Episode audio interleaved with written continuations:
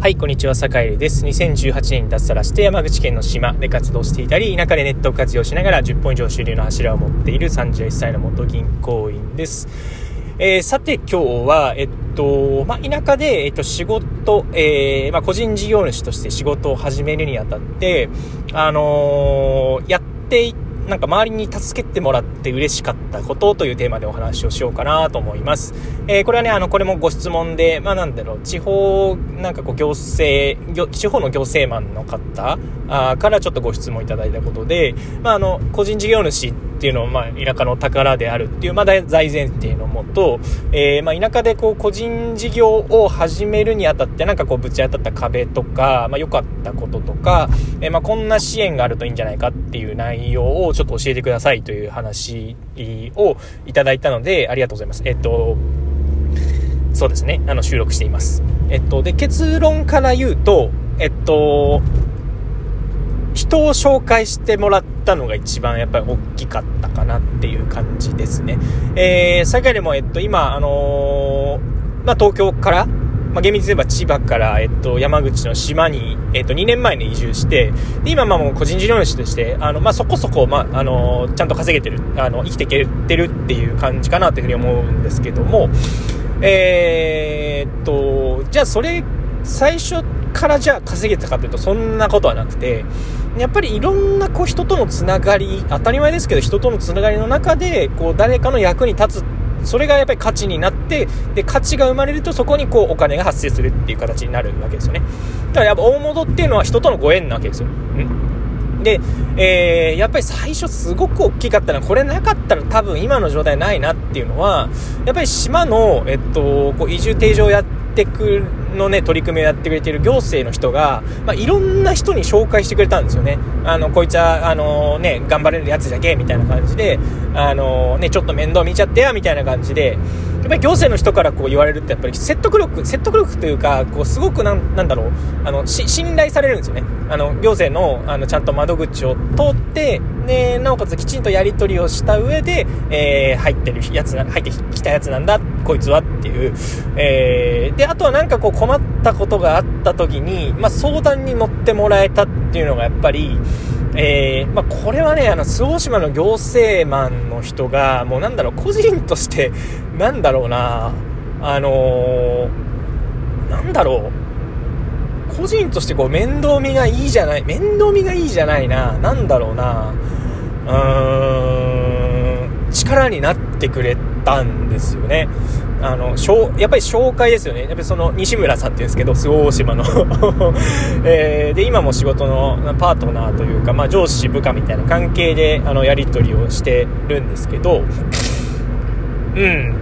やっぱりこう、ね、いきなり来たその移住者だったり、あの、いきなりこう、起業しますなんて言ったって、あの、どんなにね、その人が優秀だったとしても、誰お前って話なんですよ、やっぱり。うん誰だよお前と。なんだけどやっぱり、あの、ね、それこそ周防島で言えば、逆番の西間君の紹介よと。うん。あ、あいつがなんかこうね、段取ってなんか移住してきたやつよとか、うん、あ、この間なんか西間が連れてきてたよとか、挨拶一緒に来ちゃったよとか、そういうとこが結構ありがたかったんですよね。で、そこがやっぱり入りだと、その後やっぱり自分でちょっと挨拶行った時も、あ、あの、あの前、この前ね、西村君と一緒に来とったよね、みたいな感じで、やっぱりね、受け入れてもらいやすくなるんですよね。いきなり一人で飛び込んでっても、誰お前で終わっちゃう中、あのー、ね、行政の人だったりっていうのが、こう、ちょっとね、あの、もしかしたら行政マンの枠をはみ出てるかもしれないけど、そういうことやってくれるっていうのは、やっぱりなんだろうな、今田舎で活動し、なんかこう、ね、楽しくできてるのは多分最初のそれがあったからなんだろうなっていうふうにすごくすごく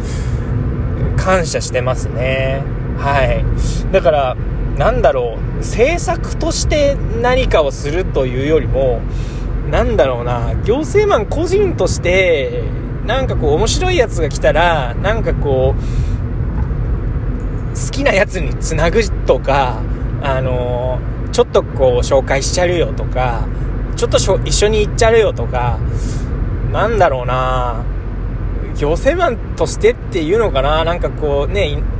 先にこう、暮らしてるその土地の人間として、うん、道先案内人をしてくださるっていうところですかね。あの、それがやっぱり一番なんだろう、あの、個人事業をやる上で、うーん、僕は一番嬉しかったし、実際多分そのおかげで今生きてきてるのかなっていう感じはしてます。はい。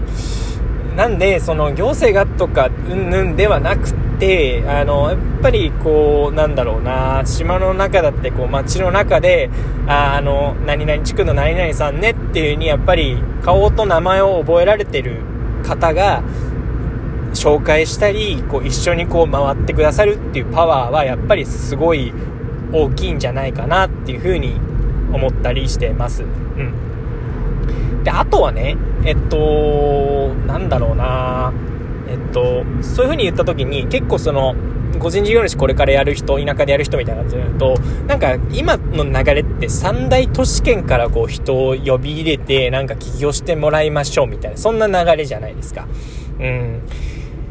なんだけど、なんかこう足元にある資源をどうも見落としている気がしてならないんですよね。っていうのは何かっていうと、例えば堺のいる島であれば山口県なんですよ。で、山口県で、で、なおかつ、あの、まあ、あの、就業形態とか見ると、まあ、個人事業だったり家族、あの、事業者っていうのは多いと。で、ここがなんか2つのなんかこう面白いあの考え方ができるかなと思ってまして、で、1つが、えー、なんだろうな、島出身の若い兄ちゃん姉ちゃんっていうのは、えー、なんだろう、田舎で個人事業主で働くっていう選択肢がどうもなんか嫌らしいと。嫌らしいと。えー、なんだろう、そういう価値観をやっぱり、あの、ね、えっと、やっぱり自分らの親世代ぐらいは、やっぱりちょっとしてしまう節があるわけですよね。やっぱりこう、高度経済成長時代だったり、あるいはその、なんだろう、えー、バブルのちょっと前ぐらいにだと、まあなんだろう、田舎から出て都会に行って都会で出世してっていうのが、ある意味こう成功パターンだったわけじゃないですか。なんだけど、それができないってなると、田舎で個人事業主みたいな選択肢。それはなんかこう、あたかも良くないことのように捉えてしまってる人結構多い。でも実はそんなことはないんだよと。こんなになんかこう、あの、時代の先端を言っている働き方っていうのは実はないんだよっていうことを、きちんとその、その土地の人だったり、その地域の人だったり、その地域の人の子供だったり、あるいはそういう働き方をしている親御さんだったり、おじいちゃんおばあちゃんだったりにもっと誇り持っていいんだよっていう、田舎の強さってこういうとこだよっていうのを、えー、発信する役割っていうのもやっぱ行政には必要なのかなって思うところが一つですね。で、もう一つが、えっと、意外と、あの、例えば山口県で言うと、山口県の地方都市ですよね。うん、なんか、これは、なんか、一概に、こう、観光と、あのは、ね、就業形態みたいなこと一緒にたにできないんですけど、えー、山口県の観光道、まあ、総島の観光動態見ると、ほとんどがこう、山口県内からの来客なんですよ。6割ぐらいが。で、他の市区町村も結構そういう傾向にあるんですよ。あの、山口県に限らず、えっ、ー、と、同一県内から、あの、人が来るっていうのは結構、まあ、田舎の観光動態のこう、特徴というか、あの、まあ、全国的に多分そうですね。で、えっと、っていうの考えたときに、意外と、足元の同じ県内に、ちょっと田舎で起業してみたいとか、田舎暮らししてみたい、働いてみたい、より、あのー、なんだろうな、都市的な暮らしではなくて、自分で、えっと、人生を選んでいく、個人事業主的な生き方をしたいっていう人は、いるはず、一定数。一定数いるはずで、なおかつそういう人たちっていうのは田舎暮らしの良さだけでなくて現実っていうのも多分分かってらっしゃると思うんですよね。あの、理想だけじゃないよと。いう、そういうこう厳しい面も踏まえて、それでもやりたいっていう人ってやっぱ結構強いと思うんですよね。なのでそういうこう資源が、えっと、三大都市圏以外にも実はあるんだっていうことを、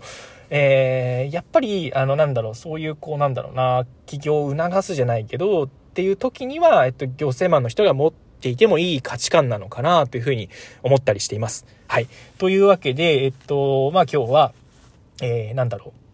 まあ、地方の行政マンの方が、からいただいた質問なんですけど、なんだろう、あの、個人事業主として、えー、なんていうか、こう、最初こう導入のところでやってもらってよかったこととか、あの、施策とかないですかっていう、こう、ご質問にお答えしました。はい。というわけで、えっと、今日も良い一日をお過ごしください。それでは。